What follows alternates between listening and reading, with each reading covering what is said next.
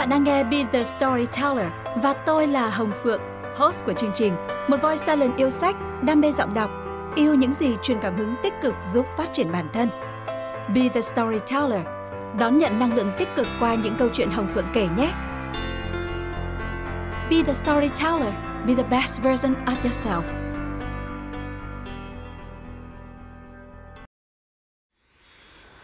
Xin kính chào quý khách, quý khách đang bay trên chuyến bay VN0411. Thay mặt phi hành đoàn tôi là cơ trưởng Nguyễn Hồng Phượng. Hôm nay là ngày 4 tháng 11 và nhiệt độ Hà Nội hiện đang là khoảng 31 độ C, trời nắng đẹp, có gió nhẹ. Và xin hoan nghênh tất cả các quý khách đã có mặt trên chuyến bay ngày hôm nay của chúng tôi để cùng cất cánh tới Be the Storyteller, một thành phố xinh đẹp và hấp dẫn. Yêu cầu quý vị và các bạn hãy đóng hết tất cả các cửa sổ, Nhìn theo hướng dẫn của tiếp viên để thực hiện các biện pháp an toàn cần thiết như thắt dây an toàn và hướng dẫn sử dụng mặt nạ dưỡng khí trong trường hợp khẩn cấp. Chuyến bay của chúng ta dự kiến sẽ khởi hành sau ít phút nữa. Tổng thời lượng chuyến bay là 30 phút. Xin kính chúc quý khách sẽ có một chuyến bay vô cùng tốt đẹp và thuận lợi. Xin chân thành cảm ơn.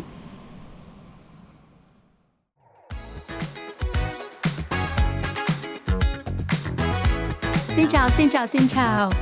Vâng, vừa rồi là à, một chút dí dỏm mình đang thử thách bản thân với vai trò giống như là một cơ trưởng trong một à, phi hành đoàn vậy. Và chắc chắn rồi lâu lắm lâu lắm rồi chúng ta chưa được bay phải không nào? Những chuyến bay dường như là chững lại ngành hàng không thậm chí là gặp rất nhiều những à, khó khăn trong suốt một năm đại dịch vừa qua. Và để chia sẻ với các anh chị trong lĩnh vực hàng không cũng như là uh, thử sức mình với một cái vai trò là cơ trưởng thì hôm nay uh, mình đã thực hiện một cái đoạn lồng tiếng và bây giờ thì cơ trưởng chính thức lên tiếng để cùng chào đón tất cả các bạn à, tham gia chuyến à, hành trình vô cùng thú vị chỉ kéo dài có 30 phút thôi để chúng ta sẽ cất cánh từ vị trí của các bạn là ở bất cứ đâu tới với địa điểm là Be the Storyteller các bạn nhé. Và như thường lệ thì chúng ta sẽ cùng đến với chủ đề trong số podcast thứ 19 này cũng chính là cái tên của chương trình, đó là câu hỏi cũng chính là câu trả lời. Thành ngữ Cameron có câu Người đặt ra câu hỏi ắt hẳn đã có sẵn câu trả lời. Các bạn có nghĩ như vậy không? Chắc chắn rồi, ngày xưa trong bất cứ một cái à, cuộc đối đầu hay là một cái thử thách hay là trên bất cứ một sân chơi, à, trên bất cứ một chiến trường, một trận đấu nào thì à, cái người mà thách thức ạ, đặt ra câu hỏi chắc chắn là trong đầu họ cũng đã có sẵn câu trả lời để có thể chinh phục được cái thách thức mà người đó đặt ra. Theo mình thì câu thành ngữ cổ này nó à, dựa trên những cái sự kiện à, đã từng xảy ra trong quá khứ như vậy. Tuy nhiên thì bạn có biết không, đây cũng chính là một thực tế mà chúng ta đôi khi lãng quên đi mất. Mà nó vẫn luôn còn giá trị tính tới ngày hôm nay. Và ngày hôm nay chúng ta sẽ cùng đi sâu tìm hiểu xem vậy thì liệu việc đặt ra câu hỏi đúng à, đặt ra một câu hỏi mà bạn chắc chắn biết câu trả lời có giúp ích gì cho bạn trong việc dẫn dụ bạn đến với đáp án của mình không? Rất tiếc là tuần vừa rồi mình bị viêm họng, cho nên ngày hôm nay thì cái chất giọng của mình nó không được tốt lắm như là thường lệ. Tuy nhiên thì mình cũng sẽ cố gắng truyền tải cái nội dung mà mình rất là tâm đắc này. Một cái nội dung mà mình cảm thấy hứng thú với nó từ rất lâu rồi và luôn luôn cố gắng vận dụng nó trong cuộc sống của mình. Và hy vọng rằng cái phần chia sẻ của mình ngày hôm nay cũng sẽ giúp ích và hữu ích đối với tất cả những ai đang lắng nghe số podcast này để các bạn có thể vận dụng vào cuộc sống của các bạn nhé. Mình muốn bắt đầu câu chuyện ngày hôm nay với ờ, một câu chuyện được trích trong cuốn sách có tên là Đánh thức con người phi thường trong bạn của Anthony Robbins, một bậc thầy truyền cảm hứng trên thế giới các bạn ạ. Câu chuyện này cũng được trích từ phần 8, cũng mang cái tên giống như là tên của số podcast của chúng ta ngày hôm nay.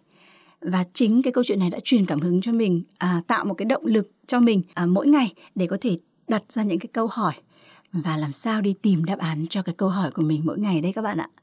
Đó chính là câu hỏi cũng chính là câu trả lời. Và ngay bây giờ chúng ta sẽ cùng lắng nghe câu chuyện bắt đầu của chương 8 này. Một câu chuyện để lại ấn tượng rất sâu sắc và có chút ám ảnh đối với chính bản thân mình. Và mình nghĩ rằng là bất cứ ai lắng nghe được câu chuyện này ngày hôm nay chắc cũng sẽ cảm thấy như mình. Chúng ta cùng nghe sau ít phút.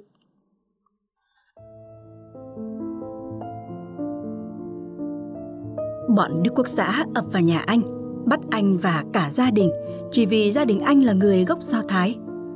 Họ bị dồn lại như là gia súc, rồi bị nhét lên chuyến tàu đi đến một trại tử thần ở Krakow. Phải chứng kiến cảnh cả gia đình bị bắn chết ngay trước mắt mình là cơn ác mộng kinh hoàng nhất đối với anh. Làm sao anh có thể vượt qua được nỗi đau khi phải chứng kiến quần áo của đứa con trai bé bỏng bị giết chết bởi một loạt đạn nay đang trên người của một đứa trẻ khác. Thế nhưng anh vẫn phải tiếp tục sống. Một ngày nọ, anh nhìn vào cơn ác mộng đang vây quanh và đối diện với một sự thật không thể né tránh. Nếu tiếp tục ở đây, dù chỉ một ngày nữa thôi, chắc chắn anh sẽ chết. Anh quyết định phải bỏ trốn ngay tức khắc. Không biết phải làm thế nào, anh chỉ biết là phải hành động ngay. Trong nhiều tuần liền anh liên tục dò hỏi những tù nhân khác làm thế nào để trốn khỏi cái nơi kinh khủng này. Và câu trả lời nhận được có vẻ không khác nhau là mấy. Chớ mà ngu dại, vô phương trốn chạy. Hỏi những câu thế này chỉ tra tấn tinh thần cậu thêm thôi. Hãy làm việc chăm chỉ và cầu nguyện cho mạng sống của mình. Nhưng anh không sao chấp nhận được điều này. Đầu óc anh cứ mãi ám ảnh việc chạy trốn và liên tục hỏi Tôi phải làm gì? Phải có cách chứ, làm sao có thể an toàn trốn khỏi đây trong ngày hôm nay? Người ta nói rằng hãy đặt câu hỏi rồi bạn sẽ có câu trả lời. Với anh, câu trả lời đến từ một nguồn chẳng thể nào tưởng tượng nổi. Mùi thối giữa kinh khủng của đống xác chết đàn ông, phụ nữ và cả trẻ em chỉ cách giường làm việc của anh vài mét. Đang chờ xe tải chở đến nghĩa địa. Những miếng chám răng bằng vàng đã bị gỡ đi. Mọi thứ họ từng sở hữu, kể cả quần áo, đều bị lột sạch. Thay vì oán thán, trách móc, làm sao mà bọn Đức Quốc xã hèn hạ và tàn nhẫn đến thế? Vì sao Thượng Đế lại tạo ra những con quỷ hung tợn này? Sao Thượng Đế lại đối xử với mình như vậy? Thì Stanislavski Lake đã hỏi khác. Làm sao có thể lợi dụng những thứ này để trốn thoát? Và ngay tức khắc, anh đã có câu trả lời. Gần cuối ngày, khi nhóm làm việc quay trở về lán trại, Lake lẻn ra đằng sau chiếc xe tải. Chẳng có ai để ý. Trong tích tắc, anh xé toạc quần áo và nấp cơ thể chân chuông của mình dưới đống xác chết. Anh giả bộ chết, nằm bất động hoàn toàn dù bị những xác chết đè lên. Mùi hôi tẩm lợm của thịt thối giữa cứ sồng sộc vào mũi anh. Chờ đợi và chờ đợi. Hy vọng sẽ không ai phát hiện ra một người còn sống đang nấp lẫn giữa đống tử thi này. Hy vọng chiếc xe sẽ sớm lăn bánh. Cuối cùng, anh cũng nghe được tiếng động cơ khởi động. Anh cảm nhận được chiếc xe đang chuyển động. Trong giây phút đó, giữa đống xác chết, niềm hy vọng được sống đã nhen nhóm trong anh. Một lúc sau, anh nhận thấy chiếc xe bỗng nhiên dừng lại và chút các tử thi, bao gồm người chết giả đi lậu là anh, xuống một nghĩa địa lớn bên ngoài khu trại. Lake vẫn nằm đó hàng tiếng đồng hồ cho đến khi màn đêm buông xuống. Khi chắc chắn rằng không còn ai ở đó, anh bắt đầu chui ra khỏi núi tử thi và chạy thục mạng đến hơn 40 cây số trong tình trạng chân chuồng để được tự do. Điều gì tạo nên sự khác biệt giữa Stanislavski Lake và rất nhiều người bị thiệt mạng trong các trại tập trung? Dĩ nhiên là có rất nhiều yếu tố, nhưng điểm khác biệt quan trọng là anh đã đặt một câu hỏi đầy tính khác biệt. Anh liên tục đặt câu hỏi với kỳ vọng nhận được câu trả lời. Và bộ não anh đã đưa ra được một phương án có thể cứu lấy mạng sống của anh. Câu hỏi anh đặt ra cho bản thân đã dẫn đến quyết định hành động trong tích tắc có tác dụng to lớn đến số phận anh. Vâng, một cuộc tháo chạy quả là ngoạn mục thưa các bạn. Qua nội dung này thì hy vọng là các bạn đã hiểu làm thế nào mà niềm tin có thể tác động đến quyết định, hành động, định hướng cuộc sống của mỗi chúng ta và sau tất cả là vận mệnh của mỗi chúng ta. Các kết quả đó đều là sản phẩm của quá trình tư duy. Vì vậy để hiểu cách nào tạo ra thực tế cuộc sống, chúng ta cần phải học cách trả lời câu hỏi ta phải tư duy như thế nào? Sức mạnh của việc tư duy hay là sức mạnh của việc đặt câu hỏi? Đây là một nội dung không mới. Nếu như mà bạn đang sẵn ngồi trên máy tính ạ, thì bạn có thể search internet. Và chỉ sau một giây sẽ cho ra 124 triệu kết quả cho từ khóa sức mạnh của việc đặt câu hỏi. Vậy thì rõ ràng đã có rất nhiều những nghiên cứu, đã có rất nhiều những học giả cũng như là những bậc thầy đã đưa ra những bí quyết, những phương pháp cho cái việc vận dụng sức mạnh của câu hỏi áp dụng trong cuộc sống của mỗi chúng ta như thế nào. Nếu như bạn có thể nhận ra được sức mạnh của việc tư duy và sức mạnh của việc đặt câu hỏi thì chắc chắn chúng ta cũng sẽ là người có thể làm chủ được vận mệnh của chính mình phải không nào? Thông qua câu chuyện vô cùng ấn tượng vừa rồi thì bản thân tôi cũng rút ra một điều, đó chính là không có gì là không thể thưa các bạn, không có gì là không thể. Chỉ cần chúng ta có một cái niềm khao khát, một cái mong muốn mãnh liệt. Và bạn tin không? Nếu như có niềm tin thì chắc chắn bạn sẽ biết cách phải đặt câu hỏi như thế nào. Cách chúng ta tư duy hay là cách chúng ta đặt câu hỏi phụ thuộc phần lớn vào cái niềm tin vào cái sức mạnh nội lực ở bên trong của mỗi chúng ta. Nếu như có bất kỳ một cái tác động nào bên ngoài khiến bạn dao động, ví dụ như trong câu chuyện này, khi Lake đi hỏi tất cả những người tù nhân khác thì họ đều cho anh một lời khuyên là cầu nguyện đi, chăm chỉ làm việc đi và giữ lấy cái số của mình. Như vậy chứng tỏ không ai có một cái tư duy rằng chúng ta chắc chắn, chắc chắn các bạn nhé, sẽ ra được khỏi cái trại giam này. Bởi vì họ không có niềm tin, chắc hẳn là đã có những cái người tù trước đây cũng cố gắng tìm cách vượt qua và không thể làm được điều đó và họ đã thấy được cái hậu quả đau thương như thế nào và họ muốn rằng là hãy bảo vệ cái tính mạng của mình là tốt nhất trước khi có thể bị xử bắn, bị hành hình, vân vân. Nhưng mà Lake đã tìm ra một cái phương án khác so với phương án của những người trước đây đã từng làm, chắc chắn là như vậy rồi. Chúng ta cần phải tìm hiểu cần phải đặt vấn đề và cần phải trở đi trở lại vấn đề. Nếu không a thì b. Thì sao? Đúng nào. Nếu như chúng ta có một cái sự thôi thúc mãnh liệt phải có được đáp án cho câu hỏi của chúng ta thì chắc chắn các bạn ơi vũ trụ sẽ hợp sức để giúp bạn. Chỉ cần là trái tim bạn mong muốn thôi. Điều này là một thông điệp trong cuốn nhà giả kim các bạn nhé. Và um, quay trở lại với chủ đề của chúng ta vậy thì ta nên tư duy như thế nào? Ta phải tư duy như thế nào để có được những câu hỏi tốt cho ra những câu trả lời hay đây? Có một câu ờ, cổ nhân đã nói là câu trả lời tốt chỉ dành cho những người đặt câu hỏi hay. Vâng vậy thì cái việc đặt câu hỏi như thế nào chính là cái cách mà chúng ta tư duy cái lối tư duy như thế nào vô cùng là quan trọng phải không các bạn? Có những câu hỏi sẽ cho ra câu trả lời nhưng mà chưa chắc đó đã là đáp án đúng cho một vấn đề. Vậy thì khi đối diện với bất cứ một cái điều gì mà bạn muốn tìm giải pháp, hãy tìm kiếm câu hỏi hay nhất các bạn nhé.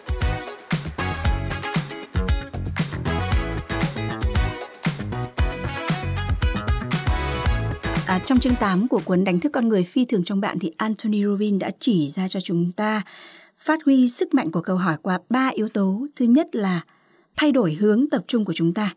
Thứ hai là thay đổi hướng tư duy của chúng ta. Và thứ ba là thay đổi nội lực. Thay đổi hướng tập trung nghĩa là gì ạ? Các bạn có biết không, với mỗi vấn đề thì mỗi người lại có một cái góc nhìn khác nhau, đúng ạ? Cái việc này thì không cần phải là đặt câu hỏi không cần phải là một ừ, vấn đề quá là lớn lao mà chỉ đơn giản là uh, với việc ừ, nho nhỏ hàng ngày trong cuộc sống thôi bạn cũng sẽ nhận thấy rằng là chồng bạn có khi lại nhìn góc độ của câu chuyện thành cái khác mà bạn thì lại cảm nhận câu chuyện đấy trên một góc độ khác. Hoàn toàn là cuộc sống luôn luôn muôn mặt như vậy. Thế thì cái vấn đề mà câu hỏi có thể ngay tức thời thay đổi hướng tập trung của các bạn và theo đó thay đổi cách cảm nhận của các bạn. Nếu như bạn đặt một câu hỏi mà bạn cảm thấy nó chưa rõ ràng nó chưa có ánh sáng để cho ra một đáp án hay hãy thử đặt một câu hỏi khác. Mình xin lấy một ví dụ là nếu như mà bạn cảm thấy hạnh phúc bạn muốn có cái cảm giác hạnh phúc bạn muốn khẳng định điều tích cực này trong đầu à, hàng ngày bạn sẽ nói với mình như thế nào ạ? Tôi là người hạnh phúc tôi là người hạnh phúc đúng ạ?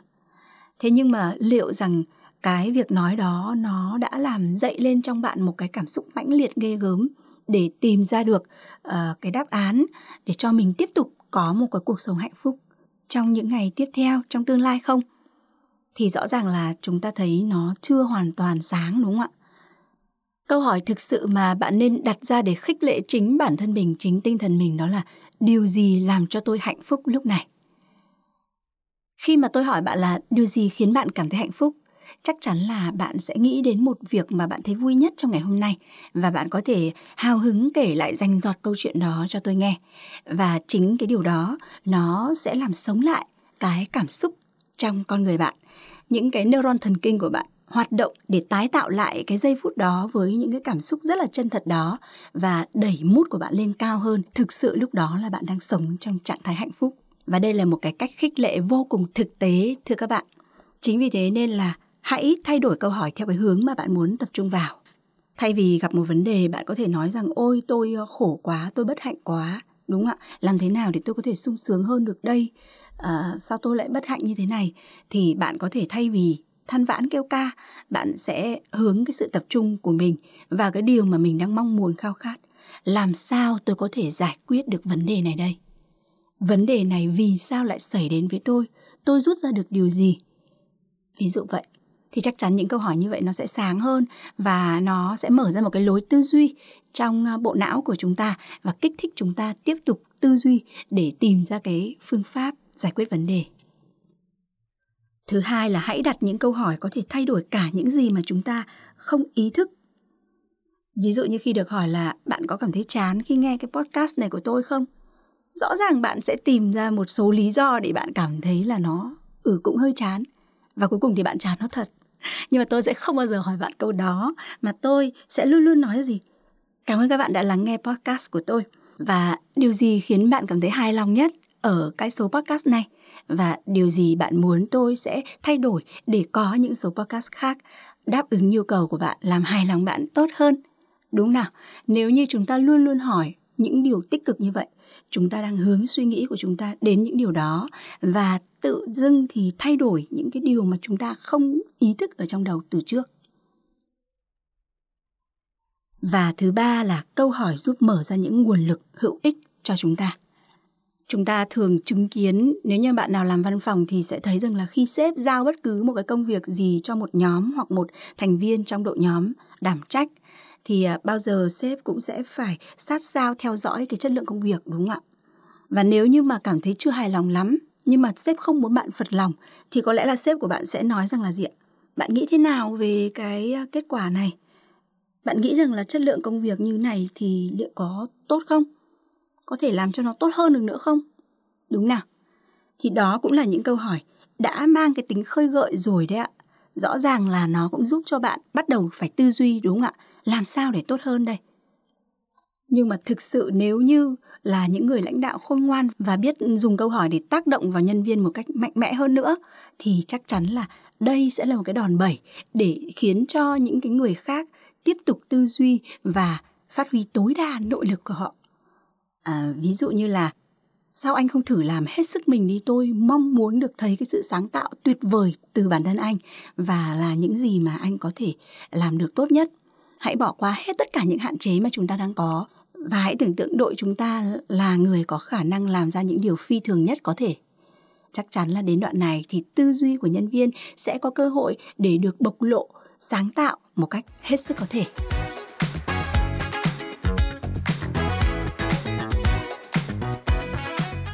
Vâng đó chỉ là ba ý mà mình à, khái quát lại từ một phần trong chương 8 của cuốn sách này thôi à, để cho các bạn có thể dễ hiểu hơn. Tóm lại, trước mỗi hoàn cảnh thì mỗi người chúng ta sẽ có những cái phản ứng khác nhau. Thông thường thì sẽ có hai xu hướng, một là phàn nàn than vãn, à, than thân trách phận và đó là những cái suy nghĩ mình gọi là những cái luồng suy nghĩ tiêu cực. Hai là những người có suy nghĩ tích cực và lạc quan dù họ đối diện với những vấn đề phức tạp, khó khăn và đau lòng đến mấy, họ cũng sẽ cố gắng tìm ra con đường tươi sáng hơn. Họ sẽ nhìn ra cơ hội. Trong ờ, cái cuộc đại dịch covid này ạ thì cũng là một cái ờ, sự kiện gây ra rất là nhiều những rối ren và khó khăn cho cuộc sống của chúng ta, đúng không ạ? Thế mà tại sao trong bối cảnh dịch bệnh này có những người thì rơi vào cái hoàn cảnh khổ sở, còn có những người thì lại có những cơ hội để đổi đời? Thu nhập của họ vẫn tăng cao chính là vì thứ nhất là cái yếu tố khách quan thì mình không nói đến, rồi là công việc và môi trường của họ. Nhưng mà thứ hai đó là họ có cho mình những cái suy nghĩ để tạo cơ hội cho bản thân trong giai đoạn khó khăn. Đó là đặt một câu hỏi vô cùng quan trọng. Chúng ta học được gì từ điều này? Và chúng ta nên làm gì để phát huy được hết cái cơ hội trong cái giai đoạn khó khăn này? Điều này làm cho mình nghĩ tới cuốn sách Đời thay đổi khi chúng ta thay đổi hay là một cái câu nói vô cùng quen thuộc ở đâu đó đó là thay thái độ đổi cuộc đời đúng không ạ? Cuộc sống của chúng ta à, là muôn màu muôn vẻ và chỉ cần khi bạn đổi góc nhìn thôi, bạn thay đổi cách tư duy thôi thì bỗng dưng cuộc sống cũng sẽ khác đi rất nhiều. Trong cuốn sách này thì Anthony Robbins cũng giúp cho các bạn à, đưa ra một số cách đặt câu hỏi giúp giải quyết vấn đề và giúp lấy lại cảm hứng thì à, vì cái nội dung nó khá là dài nên mình chỉ cô động lại cái phần câu hỏi là cái phần mình thấy là nó hay và ý nghĩa nhất để giới thiệu tới các bạn thôi. Chúng ta cùng lắng nghe sau ít phút nhé.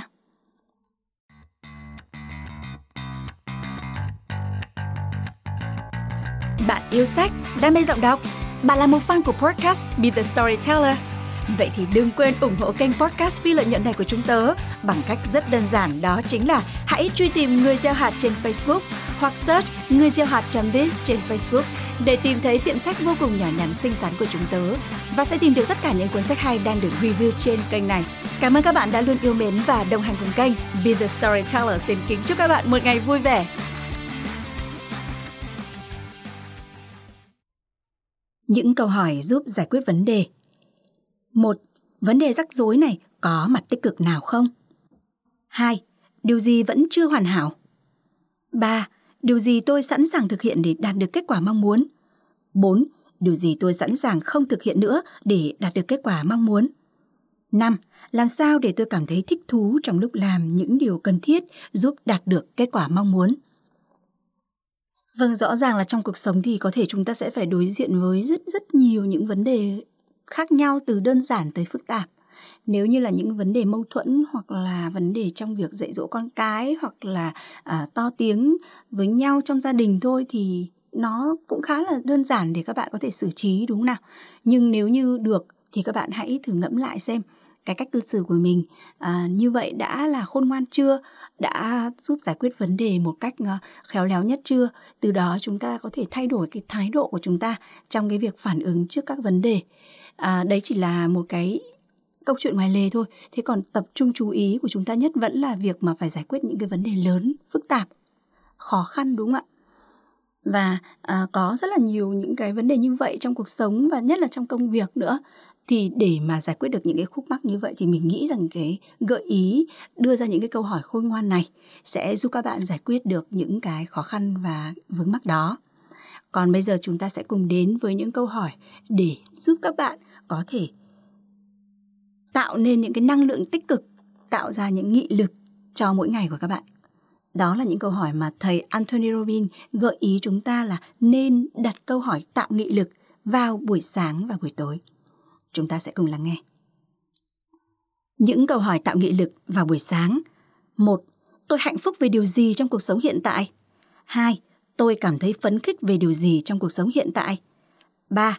Tôi tự hào về điều gì trong cuộc sống hiện tại? 4. Tôi cảm thấy biết ơn vì điều gì trong cuộc sống hiện tại? 5.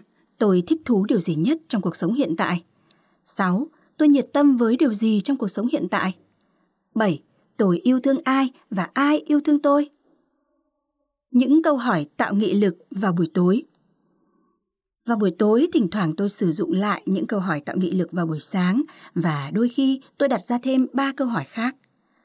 Một, hôm nay tôi đã cho đi điều gì? Cho đi bằng cách nào? Hai, tôi đã học được điều gì trong ngày hôm nay? Ba, ngày hôm nay đã làm gia tăng chất lượng cuộc sống của tôi như thế nào? Và bạn có thể tùy chọn việc lặp lại những câu hỏi tạo nghị lực vào buổi sáng hoặc buổi tối, đổi chỗ cho nhau nếu cần. Vâng, bạn thấy đó, chỉ với những cái câu hỏi rất là đơn giản đúng không nào, nhưng cũng có thể giúp cho chúng ta khơi gợi được những mong muốn trong bản thân mỗi người. À, nếu như bạn muốn ngày hôm nay của bạn là tốt đẹp, hãy tin tưởng điều đó và hãy lên một cái kế hoạch sắp xếp từng công việc, tưởng tượng ra một ngày tốt đẹp của bạn sẽ như thế nào với những cái giải pháp mà bạn đã đưa ra cho từng câu hỏi của mình. Bạn sẽ làm bằng cách nào?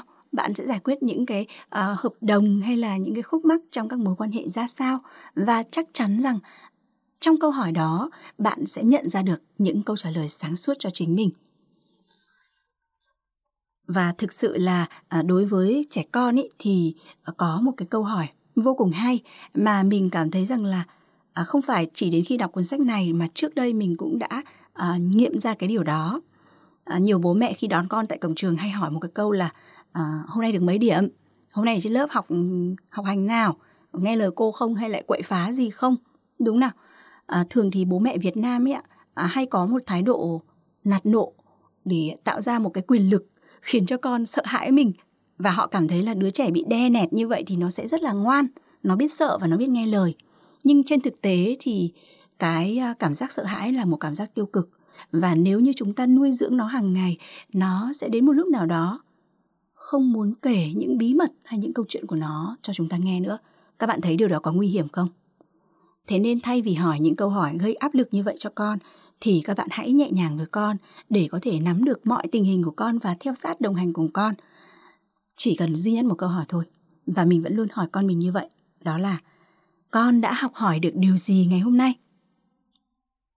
Chỉ hỏi một câu như vậy thôi chắc chắn là các bạn ấy sẽ rất là háo hức được chia sẻ với bố mẹ những cái ờ, điều mà các bạn đã học được à, từ cô giáo đúng không ạ? Từ bạn bè hay là các bạn ý trong cái tâm trạng vui vẻ như vậy thì sẽ kể lại cho bố mẹ nghe một cái tình huống nào đấy hài hước và vui vẻ giữa nhóm bạn với nhau. Và từ đó chúng ta có thể tiếp tục khai thác khai thác bằng cách là hỏi tiếp với một cái trạng thái là vui vẻ và đầy hào hứng để giúp cho bạn ấy kể hết cho chúng ta nghe.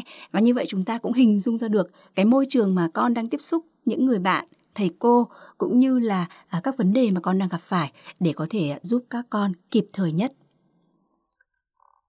Vâng thật ra thì câu hỏi chỉ là một cái cánh cửa uh, giúp cho chúng ta có một cái lối tư duy trong não bộ thôi ạ và tất nhiên các bạn đã nghe mình chia sẻ ở những cái số trước về cuốn sách Think and Go Rich thì tư duy là một trong những thứ mà có thể nói rằng là sẽ giúp các bạn có thể phân biệt được cái đẳng cấp của mình ấy ạ. Bởi vì là nếu mà ai có cái lối tư duy cũng như là có kiến thức, có chiến lược trong đầu, chắc chắn là họ sẽ thu hút tiền, thu hút năng lượng nhiều hơn là những người khác. Và chính điều đó sẽ làm nên cái sự khác biệt của bạn ngay cả Einstein cũng đã có những câu nói như thế này. Điều quan trọng là đừng bao giờ ngừng đặt câu hỏi. Trí tò mò có lý do tồn tại riêng của nó. Thật đáng nể khi người nào đó bắt đầu chiêm nghiệm về những bí ẩn của sự bất diệt, cuộc đời và hiện thực diệu kỳ này. Chỉ cần mỗi ngày cố gắng nhận thức thấu đáo một phần nhỏ thì đã đủ lắm rồi. Đừng bao giờ đánh mất trí tò mò thiêng liêng ấy. Vâng, à, trí tò mò hay nói cách khác là cái à, việc đặt ra những câu hỏi mỗi ngày để tìm giải pháp để tìm hướng đi mới tháo gỡ những vấn đề mà chúng ta đang gặp phải chính là chìa khóa để cho chúng ta hiểu hơn về cuộc đời hiểu hơn về thế giới tươi đẹp mà chúng ta đang có cơ hội được trải nghiệm trên đời này và để thay cho phần kết thì mình xin được kể một câu chuyện khác cũng vô cùng ấn tượng. Mà khi nhắc tới việc đặt câu hỏi sao cho hay để được câu trả lời tốt mình đã nghĩ ngay tới câu chuyện này.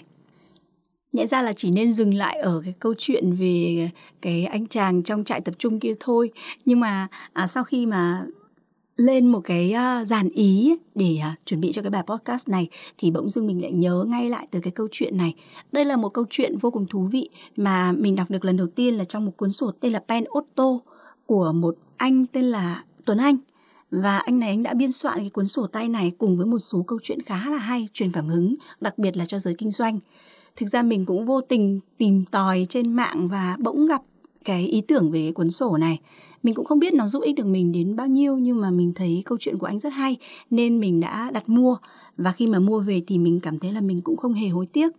Mặc dù là sau này mình thấy ờ, những cái câu chuyện trong cuốn sách này ấy, thì cũng đọc được ở trên internet rất là nhiều.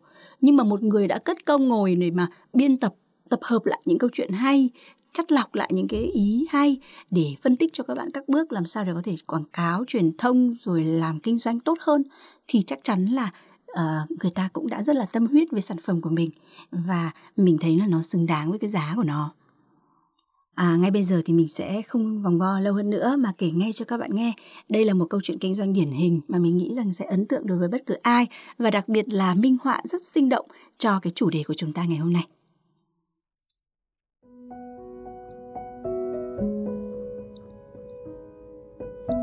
Chuyện kể rằng năm đó, Michael Jordan, 13 tuổi, cả gia đình cậu vẫn sống trong một khu ổ chuột tồi tàn ở Brooklyn. Gia đình Jordan có bốn anh chị em, trong khi đồng lương eo hẹp của người cha thường không đủ để chi trả cho sinh hoạt phí của gia đình. Một hôm, cha của Michael Jordan đưa cho cậu một chiếc áo cũ rồi hỏi Con nghĩ chiếc áo này đáng giá bao nhiêu tiền? Khoảng một đô la, cậu bé trả lời Con có thể bán nó với giá 2 đô la không? Cha cậu bé vừa hỏi, vừa dùng ánh mắt như cầu khẩn nhìn cậu bé. Chỉ có kẻ ngốc mới mua cái áo này. Cậu bé trả lời. Người cha lại nhìn con với ánh mắt đầy khích lệ. Sao con không thử? Con biết đấy, gia đình mình đang gặp khó khăn. Sau khi nghe cha mình nói vậy, cậu bé gật đầu đồng ý. Con sẽ thử xem. Nhưng con không chắc có thể bán được. Cậu bé đem chiếc áo đi giặt rất cẩn thận vì không có bàn là để là áo, cậu dùng bàn chải để giặt chiếc áo, sau đó để chiếc áo lên một miếng gỗ phẳng trong bóng dâm phơi khô. Sáng hôm sau, cậu bé đem chiếc áo đến một ga tàu điện đông người qua lại. Sau 6 tiếng đồng hồ chào hàng, cuối cùng cậu bé cũng bán được chiếc áo với giá 2 đô la. Cậu vội vàng cầm số tiền bán được, chạy một mạch về nhà, đưa cho cha. Những ngày sau đó, cậu đều đi tìm quần áo cũ ở đống đồ bỏ đi trong thành phố mang về nhà, giặt sạch, đem bán. Cứ liên tục như vậy hơn chục ngày. Một hôm, cha cậu bé lại đưa cho cậu một chiếc áo cũ khác. Còn có thể bán chiếc áo này với 20 đô la không? Làm sao có thể được cơ chứ? Một chiếc áo cũ làm gì có giá trị cao như vậy được? Cùng lắm là hai đô thôi. Sao con không thử nghĩ cách xem? Nhất định là có cách. Cha cậu bé khích lệ. Cuối cùng cậu bé nghĩ ra một ý tưởng Cậu nhờ anh họ của mình vẽ cho cậu một con vịt Donald và một chú Mickey đáng yêu lên chiếc áo. Sau rồi cậu chọn một ngôi trường học nơi có nhiều thiếu gia con nhà giàu theo học ở đó. Cậu đứng ở cổng trường chào mời người mua. Một lúc sau, liền có một người quản gia đến mua chiếc áo cho thiếu gia của mình. Cậu thiếu gia đó đã vô tình thích thú khi có được chiếc áo, liền bo thêm cho cậu 5 đô la. Tổng cộng cậu bán được chiếc áo 25 đô la đây là một số tiền khá lớn đối với gia đình cậu. Số tiền này có thể tương ứng với gần một tháng lương của cha cậu khi ấy. Sau khi về nhà, cha cậu lại đưa cho cậu một chiếc áo khác và nói Con có thể bán chiếc áo này với giá 200 đô la được không? Cha cậu nhìn cậu với một ánh mắt đầy tin tưởng. Lúc này, cậu bé không hề do dự. Cậu đón nhận chiếc áo bằng cả hai tay mình, bắt đầu suy nghĩ Hai tháng sau, cuối cùng thì cơ hội cũng đã đến. Hôm đó, nữ diễn viên chính Farah Fawcett của bộ phim đang nổi tiếng Những Thiên Thần của Charlie đến thành phố cậu bé để quảng bá phần tiếp theo của bộ phim. Sau khi buổi họp với ký giả kết thúc, cậu bé chen lên phía trước, chạy đến bên cạnh nữ diễn viên Farah Fawcett, đưa chiếc áo cũ ra rồi xin cô ký tên lên đó. Farah Fawcett thấy vậy ngẩn người ra một lúc rồi vẫn vui vẻ tươi cười ký lên chiếc áo. Không ai có thể nỡ từ chối một cậu bé dễ thương với ánh mắt hồn nhiên, trong sáng như vậy. Sau khi ký xong, cậu bé hỏi cô, cháu có thể bán chiếc áo này được không ạ? À? Đương nhiên là có thể rồi, đây là áo của cháu, cháu có thể bán nó nếu cháu muốn. Cậu bé đứng lên bục hồ to một tiếng, đây là chiếc áo do đích thân nữ diễn viên xinh đẹp Farah Fawcett ký tên. Giá của nó là 200 đô la. Có ai mua không?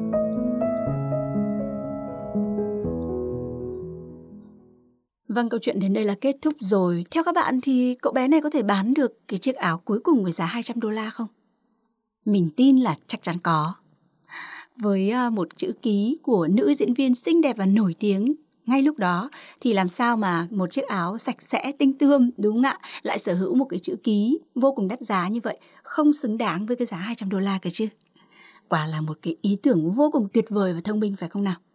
Và câu chuyện này chắc chắn là cũng đã giúp các bạn nhìn ra vấn đề mà mình muốn truyền tải tới các bạn trong số ngày hôm nay rồi, đúng không ạ?